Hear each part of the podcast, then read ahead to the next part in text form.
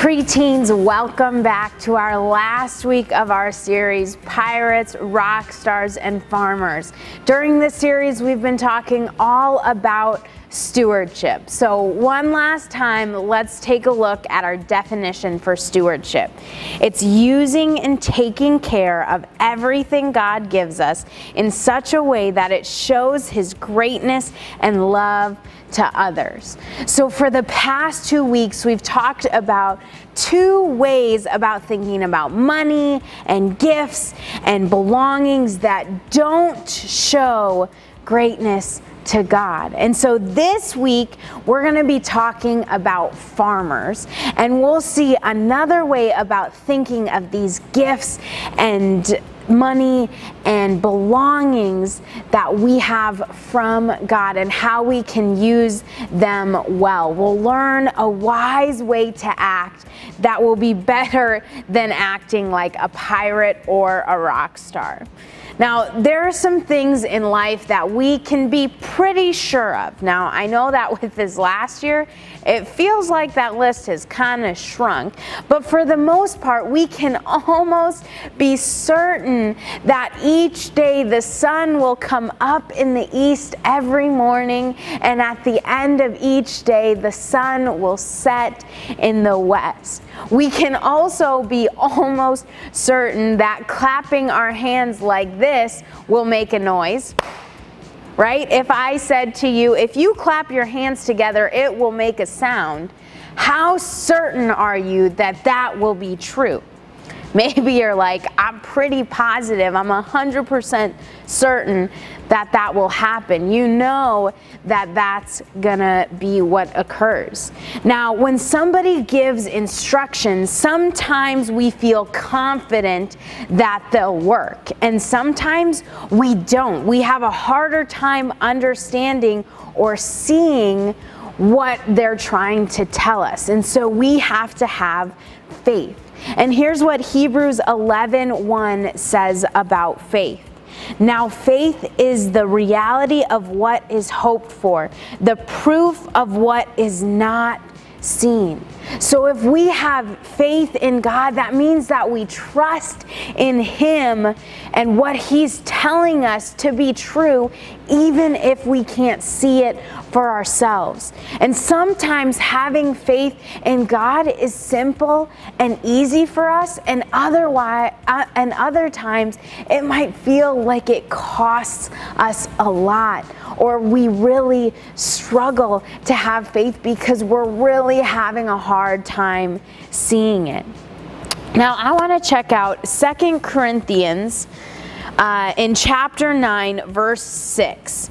And it says this the point is this a person that who sows sparingly will also reap sparingly, and the person who sows generously will also reap generously. Now, that doesn't sound too crazy, right? I mean, if you plant only a few seeds, you'll probably only harvest a few crops. But if you plant a lot, then you'll gather a lot more. If you weren't convinced that this is true, what might it cost you to test this out? Now, you might think it doesn't cost a whole lot, but it might cost you seeds. It'll cost you some time to watch them grow. It'll cost you some land and water, right? Those don't seem like it costs a whole lot, but there are a few things that it would cost us if we had a hard time believing this and we wanted to see for ourselves if it was true. But it seems simple enough, though, doesn't it? It's not too hard to believe this particular scripture. If I plant more, I'll gather more. And now this verse isn't just talking about, you know, some wisdom for farmers in their planting. And this verse is not just about seeds and of fruits and vegetables and things like that. This is a truth about all of the things that we have, everything. This is a verse about our money and our belongings. It's a verse about our time and our talents and our treasures that we have. So, how do we plant our things? How do we plant our money and our belongings? Well, let's take a look at this next verse and it'll tell us kind of how we plant our belongings. Second Corinthians 9 7 says this Each person should do as he has decided in his heart, not reluctantly or out of compulsion, since God loves a cheerful giver. So, the way that we plant our belongings is to decide in our heart what God is calling us to be generous with, and then give that what that we have decided to give. So, what He has called us to do, we recognize that in our hearts and we do that. We give that. And the person who plants a lot, will gather a lot, and the person who plants just a little is going to gather just a little. And we have to remember that these are instructions from God. Remember, God is the good shepherd, this name we've been talking about for him, Yahweh Roi, and he wants us he wants to guide us to good things. And we have to listen to His voice and follow His instructions if we want to be led by Him to these good things that He has for us. Now, right now, some of you are hearing me tell you that if you decided in your heart to give and you give a lot of stuff cheerfully, that God will love that and you'll gather a lot back. You've got this question maybe right now in your head Did God really say that? Well, yes, He did. And if we look at Luke 6 38, the very first part of that, says this Give, and it will be given to you right? Give and it will be given to you. Did God really say that? Yes, He did say that. And He said more about giving too. Now, the Bible talks about this thing called a tithe.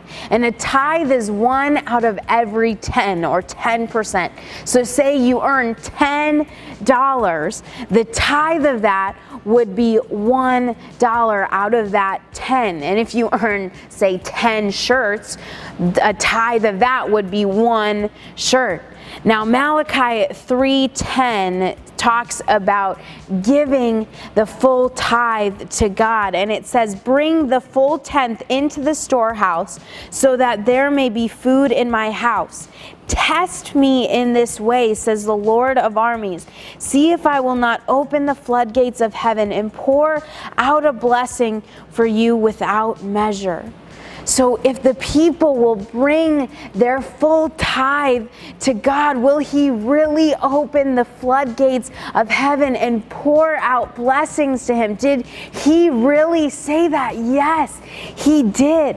And if we read Proverbs 11 24 and 25, one person gives freely yet gains more, another withholds what is right only to become poor. A generous person will be enriched, and the one who gives a drink of water will receive water. If we freely give to others, will we actually get richer? If we hold on to what we have, will we actually become poorer? Did God really say these things? Yes, He did. Now, it might be hard to see how giving out of love will someday lead you to receiving a huge blessing from God, but that's how God made the world to work. And a picture God gives us in the Bible to help us understand this is one of planting, right? When we plant a few seeds, we gather a few crops. But when we plant many, we gather much. If we have faith that Yahweh Roi and follow his instructions, we'll see that his word is true. These verses that I've just read for you is true. Proverbs 11 25 says that give a lot and you will succeed. Did God really say that? Yes, he did. He also said, if you guys remember from last week, we talked about this verse. It's a pretty familiar one. For God so loved the world that he gave. right? He gave, like we talked about again last week. This is how God demonstrated His big and mighty, great love for us. He gave. So if if God's big love is inside of us, what do you think that we will do in return? We will give. And in fact, if we don't give to people in need, we're kind of missing the point here. So I have one more Bible verse that I want you guys to check out. It's 1 John 3:17. If anyone has this world's goods and sees a fellow believer in need but withholds compassion from him, how does God's love reside in him. In other words, you can't say that you have God's love in your heart if you're not willing to be generous with the things that God has given and seeing somebody in need, being willing to use what you have, do what you can to help them out. And when we give, God blesses us and gives us great success. However, that's not the reason that we give, right? The reason that we give is because of our love, our love for God and our love for others. So, how will God bless you and give you success when you give? Now, you might think that it means if you give a dollar to somebody in need, that when you go home, lying on your bed is going to be a $10 bill, right? You gave a little, you re- or you gave some, you receive more, right? That's not how it works. Now, God could in fact, do that, right? He can do anything, but that's not usually how He operates. He usually blesses us in an entirely different way, right? If we provide with money, He might return it return money to us, but he almost he might also bless us in ways that we can't even imagine.